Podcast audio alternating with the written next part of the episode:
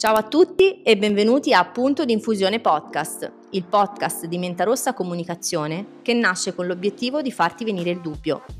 Sono Martina Pescioli, founder di Mentarossa Comunicazione, e ti do il benvenuto al podcast Punto di Infusione, il podcast che ribalta gli schemi, che preferisce le nuove domande alle vecchie risposte. Partiamo?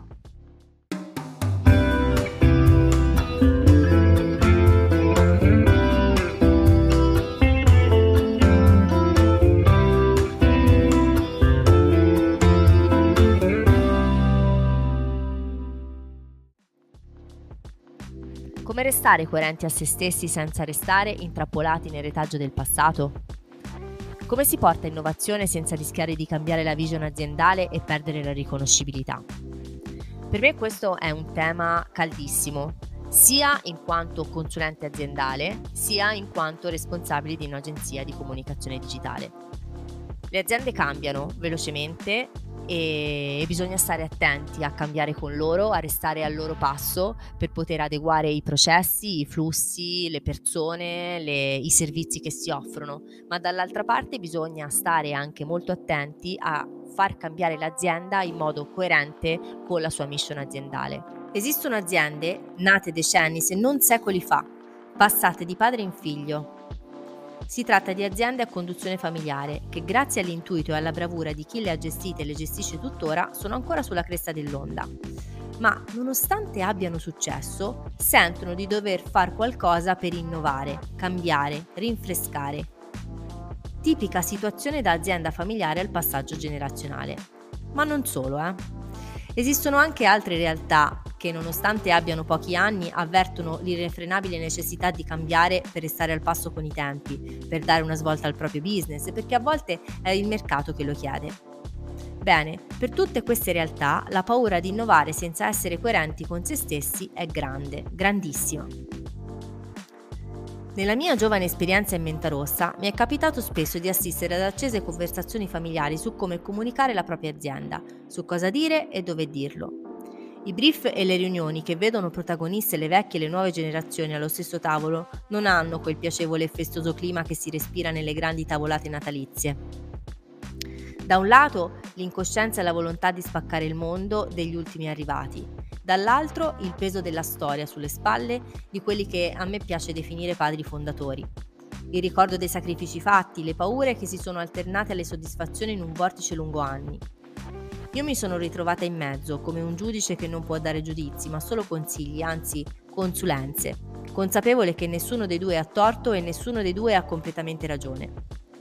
Il mercato cambia. Si evolve, la tecnologia e la digitalizzazione sono più veloci e pressanti di qualsiasi sentimentalismo, sono più spavalde di qualsiasi rampollo, sono cose da tenere in considerazione, sempre. Ma allora come si fa?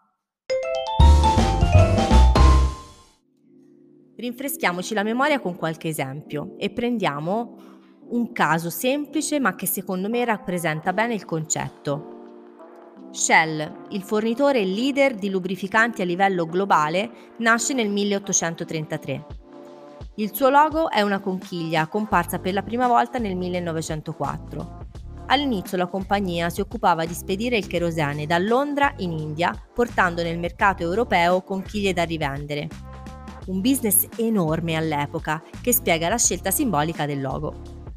A distanza di oltre un secolo, la compagnia è cambiata così come i suoi protagonisti e è cambiato anche il mercato.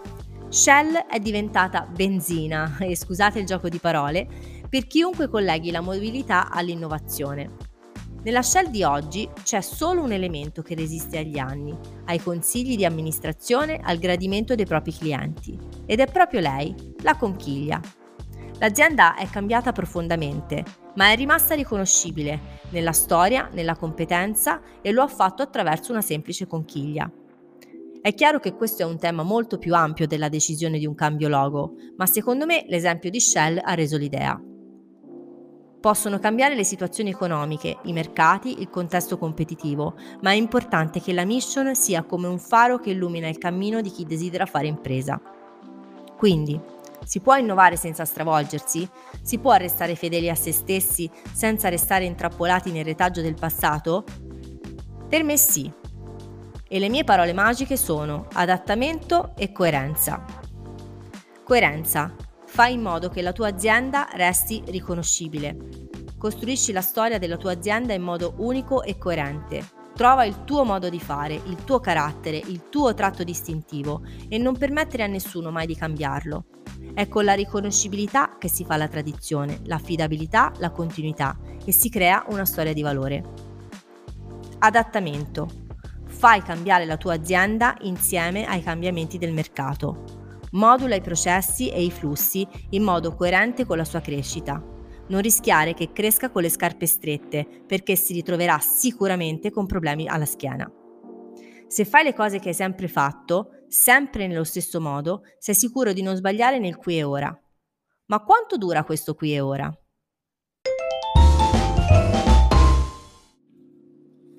Io misuro il qui e ora mettendomi in discussione. La frequenza con cui lo faccio è inversamente proporzionale alla mia esperienza.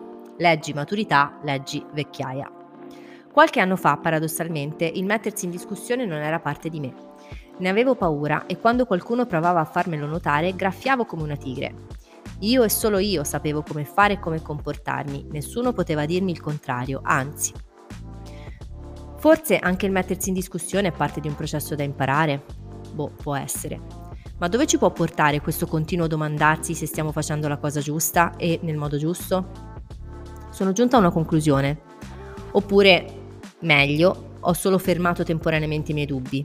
Il mettersi in discussione è un modo di affrontare la vita. La misura del mio qui e ora è la soddisfazione del mio team.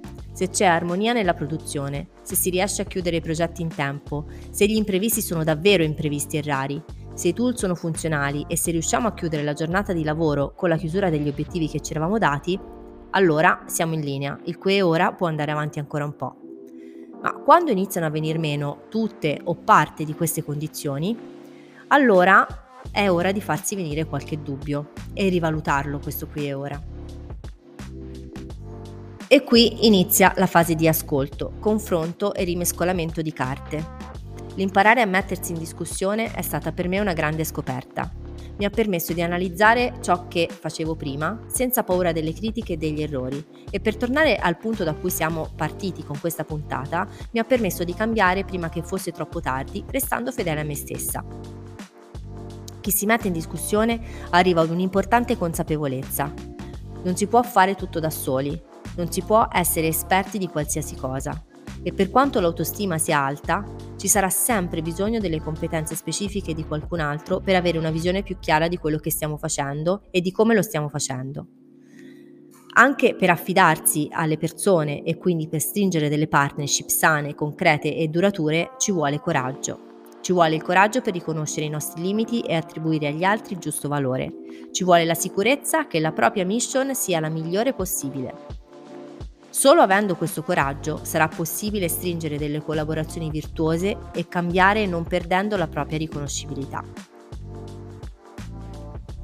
E tu riusciresti a farlo? È questo il dubbio che mette il punto a questo punto di infusione, anzi a questi punti di infusione. Alla prossima!